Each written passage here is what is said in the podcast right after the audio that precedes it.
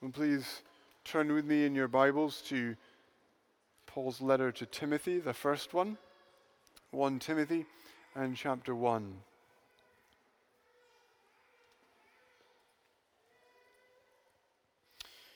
We're going to be reading together uh, from verse 3 up to verse 17. Before we do so, let's ask for God's help. Lord God, this is your word. It is but a dead letter to us apart from your spirit. We long to hear your voice. And so, Lord God, we pray. Would you be with us by your Spirit? Would you help us to see something of you and your character and to be called to response, to respond with our lives. We ask these things in Christ's name. Amen. 1 Timothy 1, beginning in verse 3. As I urged you when I went into Macedonia, remain in Ephesus, that you may charge some that they teach no other doctrine, nor give heed to fables and endless genealogies, which cause disputes rather than godly edification, which is in faith. Now, the purpose of the commandment is love from a pure heart, from a good conscience, and from sincere faith, from which some have strayed, having turned aside to idle talk, desiring to be teachers of the law, understanding neither what they say nor the things which they affirm. But we know that the law is good if one uses it lawfully knowing this, that the law is not made for a righteous person, but for the lawless and insubordinate, for the ungodly and for sinners, for the unholy and profane, for murderers of fathers and murderers of mothers, for manslayers, for fornicators, for sodomites, for kidnappers, for liars, for perjurers, and if there is any other thing that is contrary to sound doctrine, according to the glorious gospel of the blessed God which was committed to my trust. And I thank Christ Jesus our Lord, who has enabled me because he counted me faithful, putting me into the ministry. Although I was formerly a blasphemer, a persecutor, and an insolent man, but I obtained mercy because I did it ignorantly in unbelief. And the grace of our Lord was exceedingly abundant with faith and love which are in Christ Jesus. This is a faithful saying and worthy of all acceptance that Christ Jesus came into the world to save sinners, of whom I am chief. However, for this reason I obtained mercy, that in me first Jesus Christ might show all long suffering as a pattern to those who are going to believe on him for everlasting life. Now, to the King eternal, immortal, invisible, to God who alone is wise, be honor and glory forever and ever. Amen.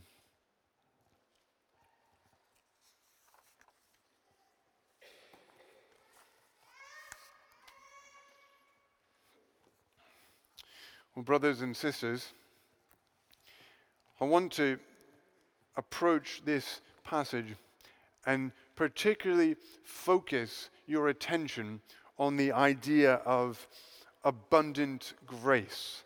Abundant grace. We find that in verse 14, don't we?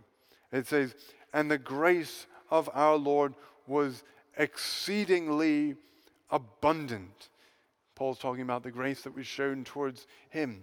And he follows that up with an illustration. His own life is an illustration of the exceeding abundance of God's grace. He says that in the faithful saying, verse 15.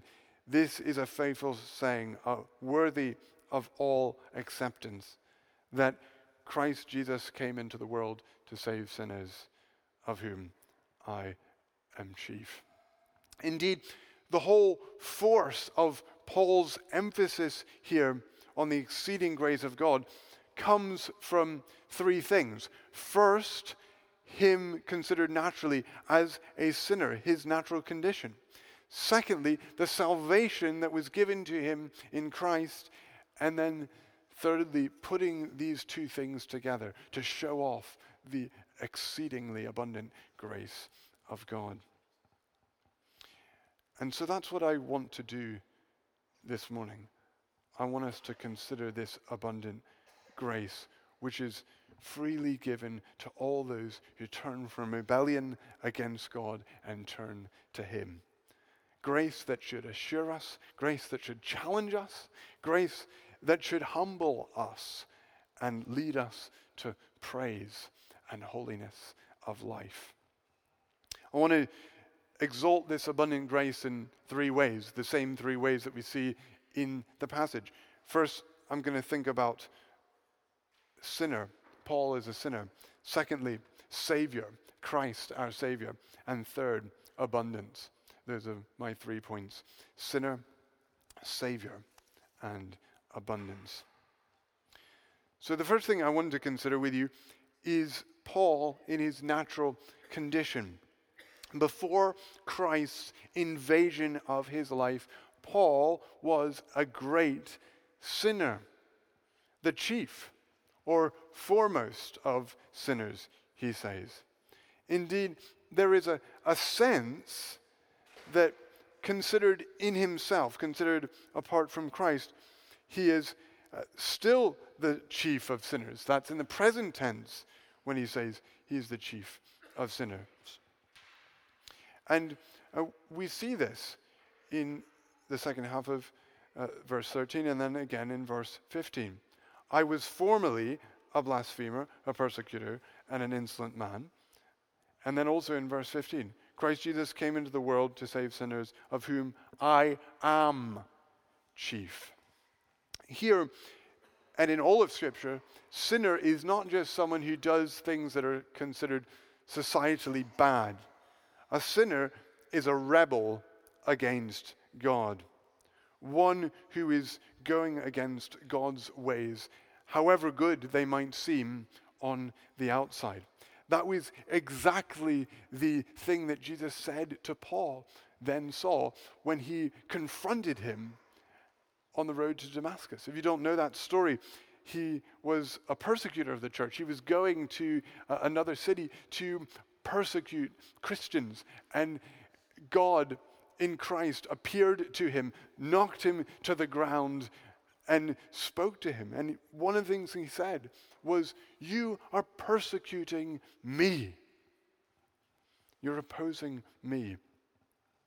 And Paul was a sinner, one opposing Christ. He was a sinner like all of us by nature. We have all inherited the sin of Adam, and he was this eminent persecutor of God's people. And I want to consider Paul the sinner with you this morning. I want to consider with you that Paul was a respectable sinner. We're not talking here about a mass murderer. We're not talking about a child molester. We're not even talking about an abortionist. All those are great sinners, don't get me wrong. But we're talking here about an eminent and zealous theologian and religious leader. That's what Paul was, right? Sometimes we can forget that when he says this. He was an eminent and zealous theologian and religious leader. He tells us some of his glorious uh, qualifications as a religious person in Philippians chapter 3. He was um, circumcised on the eighth day, that uh, sacrament of the Old Testament that was given to all males of God's people. Uh, he was of the stock of Israel, that's God's people. That means he was a covenant child from his earliest days. Um, he was of the tribe of Benjamin. He could trace where he belonged in the people of God. He was a Hebrew of Hebrews. Uh, we might say a Christian of, of Christians. He was um, what everyone would have recognized as really uh, zealous and firm for the faith. He was a, a Pharisee, following a sect that were very uh, careful and zealous about following God's law and were known for that. And he was zealous in rooting out what he saw as heresy. He was, that's why he was persecuting the church. He saw the Christians as heretics, basically. So he was a respectable sinner. And that's important for us to remember. Not all sinners, not even, as Paul says, the chief of sinners was someone who was involved in icky, horrible things that society sees as, as terrible. There is sin which is respectable. And Paul, the chief of sinners, was a respectable sinner. His sin was also aggravated sin. You know how this works in law. You have burglary, right? And then you have aggravated burglary, when someone breaks into your house and threatens you with a weapon of some sort. And that is worse than if they just broke into your house otherwise. It's aggravated burglary. Well, his was aggravated sin. It was sin against knowledge. Now, you might be thinking, he says he did it ignorantly. And that's true. But what he's talking here about is that he did it not having his eyes opened by faith to the fact that Jesus was Lord. He says he did it in unbelief. So he was sincerely trying to follow God, but his eyes had not been opened to the reality that Jesus was Lord. And therefore, he did it ignorantly in unbelief. However, if you think about it, this was a man who knew the scriptures inside and out. He could win every Bible memorization competition that there ever was. Um, he knew the scriptures. Um, he knew the scriptures that he would later use to prove Jesus Christ as Lord. So he had a, a, massive amount of knowledge that he was sinning against, knowledge that could have led him to see that Christ was Lord. He was sinning against privileges. He'll uh, go on to write in the letter to the Romans that the Jews were those who had many privileges. They had the scriptures, they had all the ordinances of the Old Testament that were meant to point them to Christ. Um, and he, above all, a religious teacher, one who was enmeshed in the religious system of the Jews, would have had that even more. So he was sinning against all of his privileges he was sinning with exuberance. We're told in Acts that he was entering houses to drag off men and women to prison.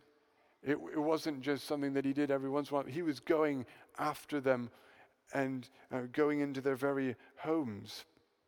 Um, he was also voting for their deaths when um, they came before the council. He was rooting them out of synagogues. He was beating them. He was causing some of them to blaspheme. Think about that. He was forcing them to blaspheme God. And he was sinning openly. After he gets knocked to the ground, he's blinded, he's led into Damascus. He's there for a few days, and, and a man named Ananias is sent by God to uh, preach to him God's assurance and also to baptize him. But before he does that, Ananias says to the Lord, Lord, I've heard about this guy and all the harm that he's done to the church. After Paul's converted, he starts preaching Christ. And the people there in Damascus say, Isn't this the guy who's known for destroying the church. His sin was public, it, it wasn't just something that was done in a corner. But he was famous for his opposition to Christ. So, he was a respectable sinner. His sin was aggravated by knowledge, by privileges, by exuberance, and by the openness in which he sinned. And also, he says here, he was the chief of sinners. Now, certainly, some of that has to do with the aggravations that we've just thought about. Uh, opposing Christ by persecuting his people is a particularly terrible sin. And sometimes we lose sight of that. We're so horizontal in our thinking that we think that terrible harm that is caused to other people is a much worse sin than persecuting the church. But actually, persecuting the church is an incredibly terrible sin because it is directly against God in that way. So part of it is uh, all the aggravations that we've talked about. But there's also, I think, personal humility here. Remember that, that parable of Christ, where a Pharisee goes into the temple and he thanks God for how good he is, how much he tithes, um, how a great a guy he is.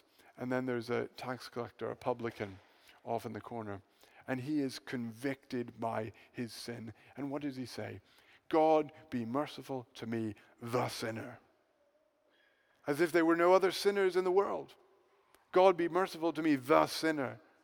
Because he was so convicted by his sin. And I think we have some of the same idea here in Paul.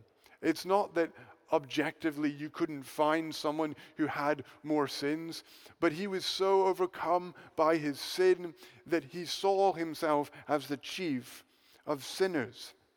He truly saw himself as he was. And even as a Christian, he continued to see the depth of his sin. He wrote in Romans 8 that in himself, apart from Christ, in his flesh dwelt no good thing. He cried out, Oh, wretched man that I am. So we've seen Paul, the sinner. But now I want to consider you the sinner. Paul is given to us here as an example, an example of God's abundant grace, but that's predicated on the fact that we share his sinfulness, that all of us have fallen short of the glory of God, that all we, like sheep, have gone astray. Where have you rebelled against God? Where have you resisted the coming of his kingdom and his authority in your own life?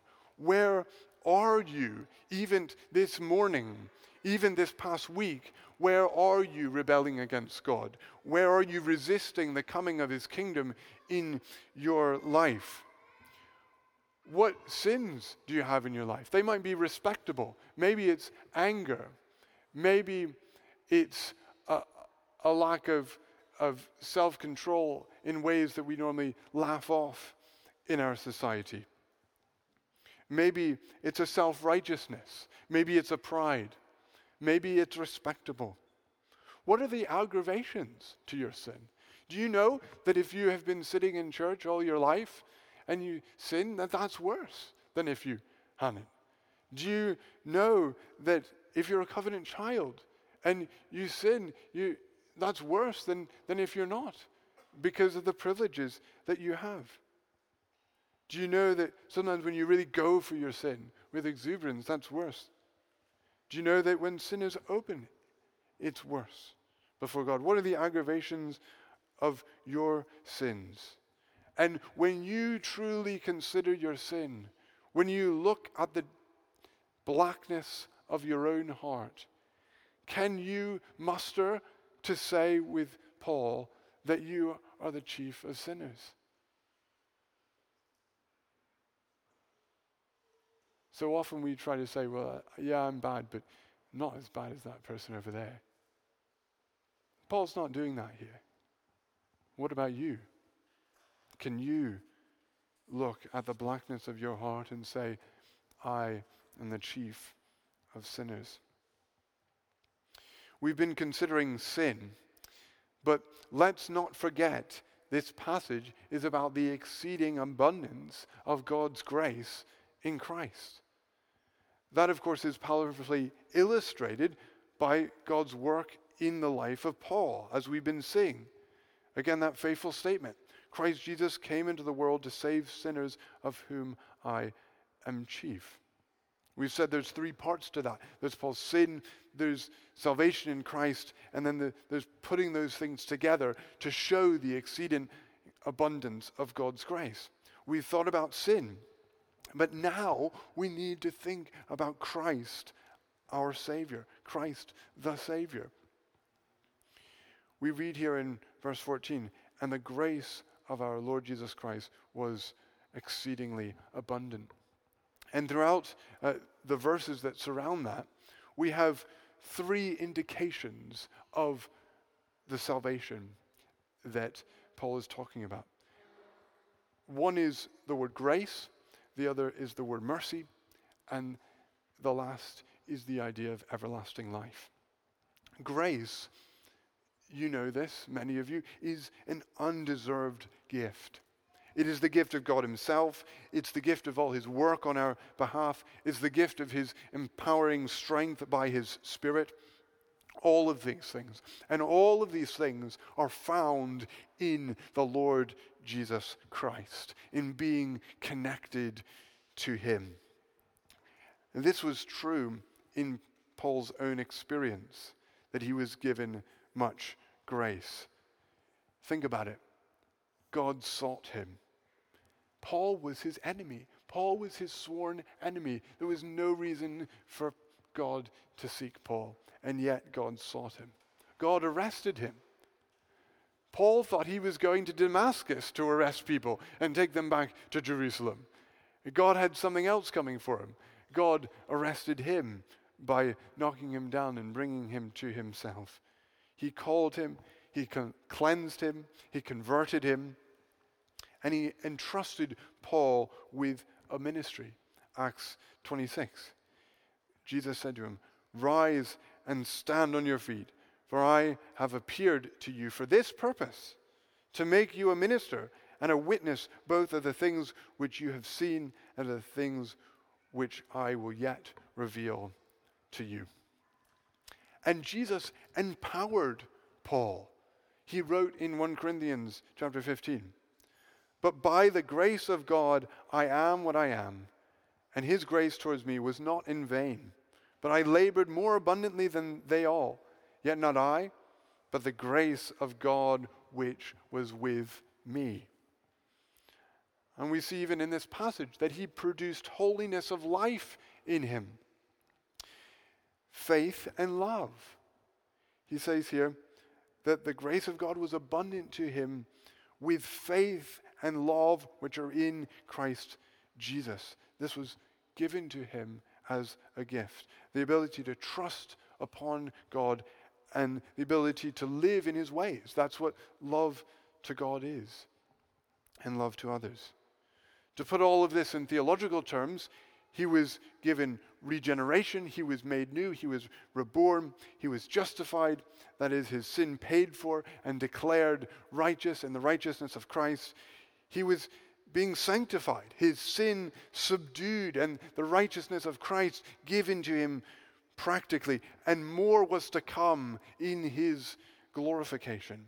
All of gift, all undeserved by Paul, all of grace. There was mercy too. Mercy, a removal of a just penalty.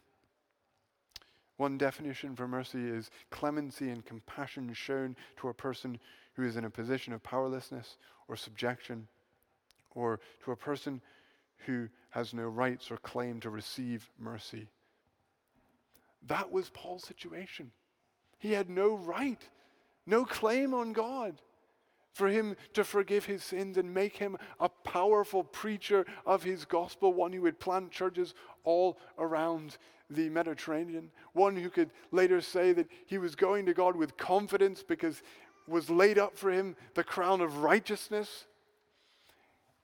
He had no claim on God, no claim to receive that, but he was given it by mercy.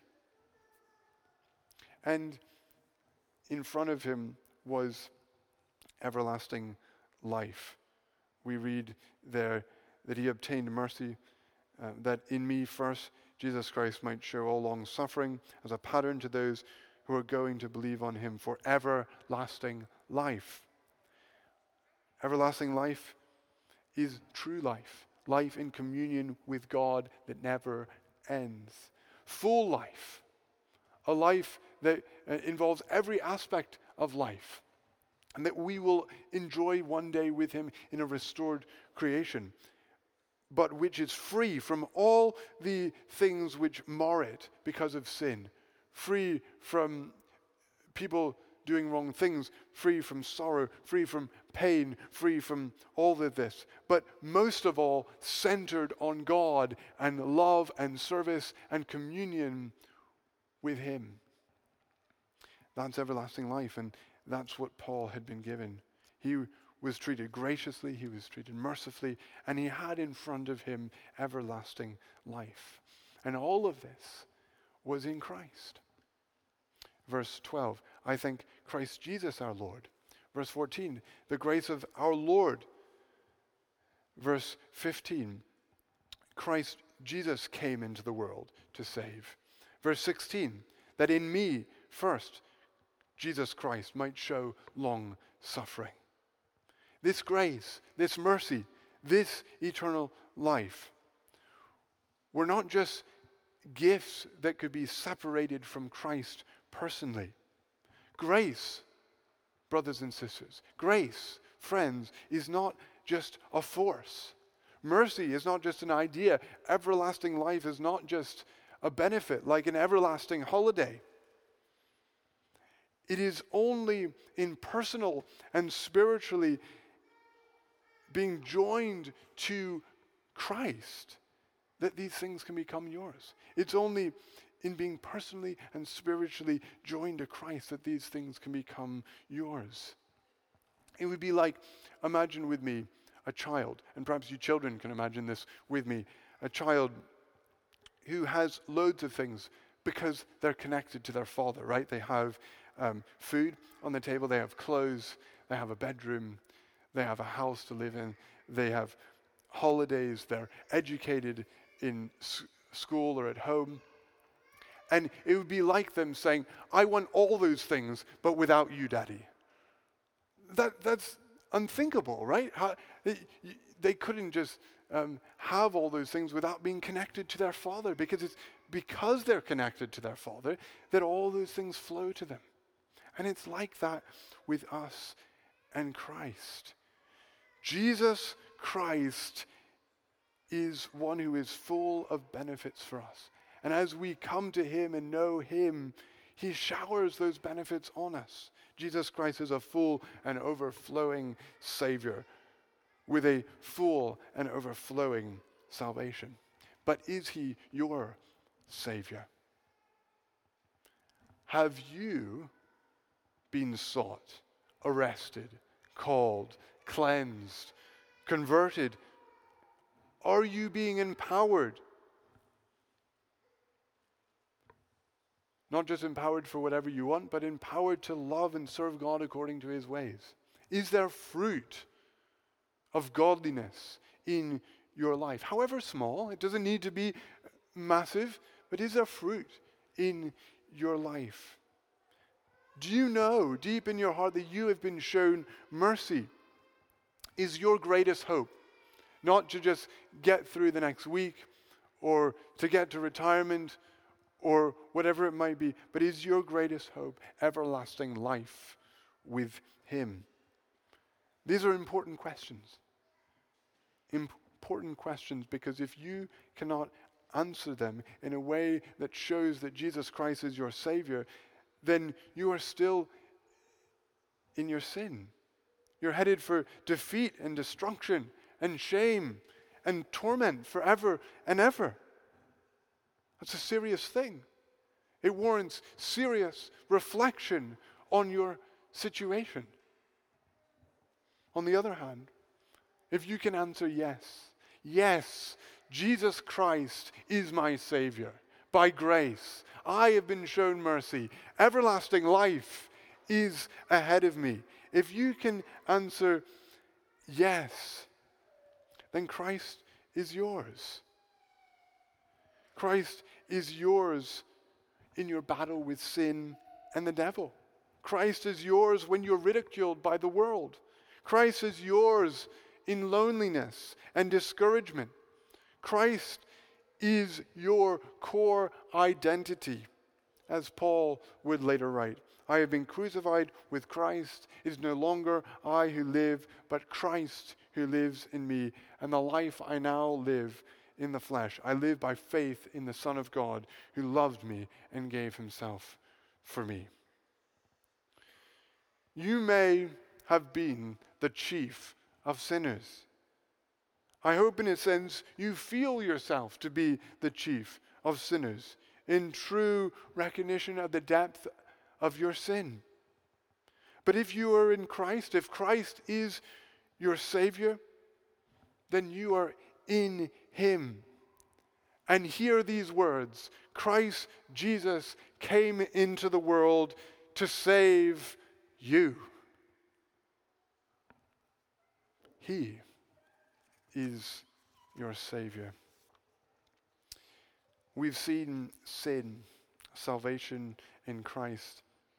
Now we need to put these things together and see the abundance of God's grace. We see that, I think, in two ways. One is depth, and the other is length. Paul's sin was deep. He was a blasphemer.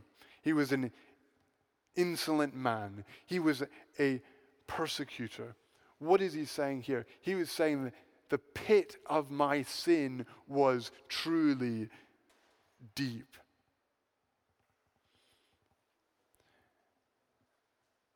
That might be hard for us to understand because, again, we often think of sin in terms of other people. But if we have a radically God centered idea of life, then these sins are worse.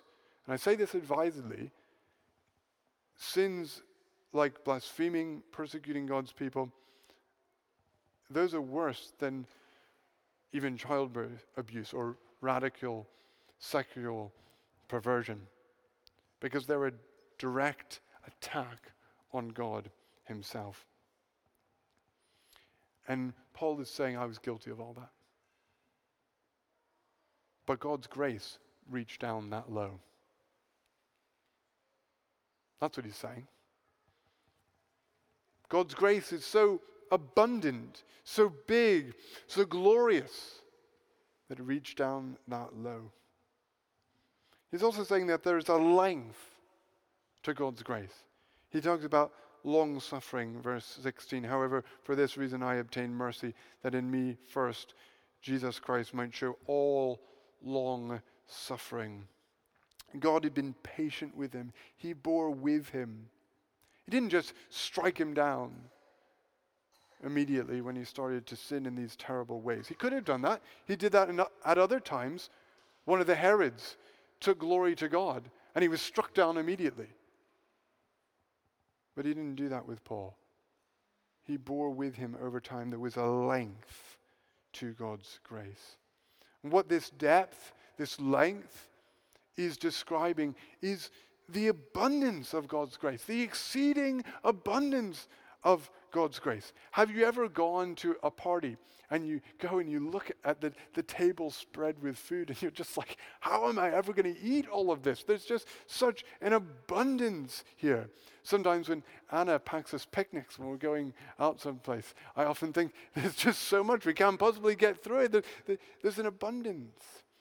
Um, have there been times in your life where you've just been shown kindness that you know you didn't deserve and you just feel like you're, you're uh, swimming in, in goodness? Uh, we felt like that this summer when we went back to America, and there was so many kind, thoughtful things that people did for us. And we just felt like one of the themes of that time of visiting, supporting churches was uh, God's grace and, and abundance to us. Have you ever had experiences like that? Well, multiply that by a million. Multiply that by the highest figure that you can imagine. And that is the exceeding abundance of the grace of God for you. That goes down to the depth of your sin, that covers the length of your sin. You see, Paul was a great sinner, but the grace of God in Jesus Christ was greater and more abundant still. We don't serve a stingy God. We need to hear that. Sometimes I think we think that. We don't serve a stingy God, brothers and sisters. Your sin is not too bad. Your problem is not too big.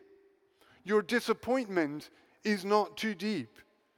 Your tasks or duties are not too hard for the abundant, the exceedingly abundant grace of God. Do you think that?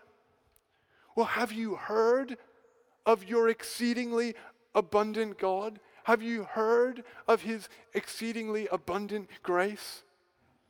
Look at Paul's life. Look at the chief of sinners. He obtained mercy so that in him first, Jesus Christ might show all long suffering as a pattern to those who are going to believe on him for everlasting life. That includes you and me. And this grace is for anyone who will turn from their sin and turn unto Christ. Well, what do we do with all of this? The first thing I want to exhort you is believe. If you are here and you cannot say that Jesus Christ is your Savior, you are hearing about His abundant grace. You are hearing about all that He has done to provide for you, that your sin might be wiped away, that you might have reconciliation with Him, that you might know Him forever and ever. Do not harden your heart to that. Do not turn from this God who is exceedingly abundant in grace towards you. Or perhaps you need to be encouraged. Perhaps you're so full of your sin. You need to hear that if God had grace enough to overflow Paul, he has enough grace to overflow you and all of your sin. Be encouraged, dear brother and sister. Don't fill your mind with your sin, but look to Christ. You know many of you that, that wonderful quote from Robert Murray M'Cheyne For every look at yourself, take 10 looks at Christ. I would also say praise. Give praise and honor and glory to our God, brothers and sisters. Do that now. In a moment, we're going to sing Great God of Wonders. And I want to challenge you how much joyous praise can we fill this building with? in a moment when we sing that. Do it in this service, but do it every day throughout your day, in your heart, in your thoughts, in your words. Praise God, this God who has shown you abundant grace. Be humble and depend upon Him. You know, there's a tension in the Christian life, one of many, but one of them is that as we grow in the Christian life, we grow in holiness and in greater victory over our sin. We develop godly habits and we more and more bear the fruit of the Spirit. However, at the same time, as we're growing in all these things, we're also growing in awareness of the breadth and depth and seriousness of our sin. And you know what that does? That means that on the one hand, we can grow in joy and confidence in the Lord, but on the other hand, we know that all the advances that we're making aren't due to us. We are more and more convinced that there's nothing about our success that's down to us, that we are completely and utterly dependent upon God's exceedingly abundant grace in the Lord Jesus Christ. So, as you look at the depth of your sin, as you look at the exceeding grace of God, grow in humility and dependence upon Christ. And in that humility and dependence, be holy. Grace comes with faith and love. That's what it did in Paul's life. Trust in God and obedience to His Word. If you are not striving after holiness, if you don't hate your sin, if you don't love righteousness, you've not truly understood, on the one hand, that you are the chief of sinners, nor on the other hand, that God has glorious, abundant grace for you in Christ. And lastly, I would say, don't keep it to yourself. If you are full of joy, because yes, I see my sin. Yes, I can say that I am the chief of sinners. But yes, oh, what a glorious Savior I have. Oh, how overflowing His grace. Oh, how abundant His grace. Don't just keep it yourself. Speak to those around you this afternoon about it. And more than that, make it a theme of your life. So you're speaking to your neighbors and your friends and your family and those around you about it. Be motivated to do things like go out with us on Saturday and speak to people on the streets of Newcastle about this. Don't keep this grace to yourself. Let's pray.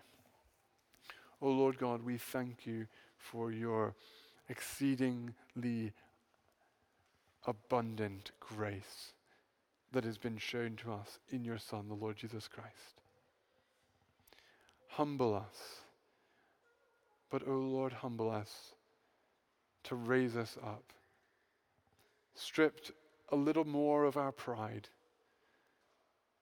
more and more dependent upon you, seeking to live for you, and enthralled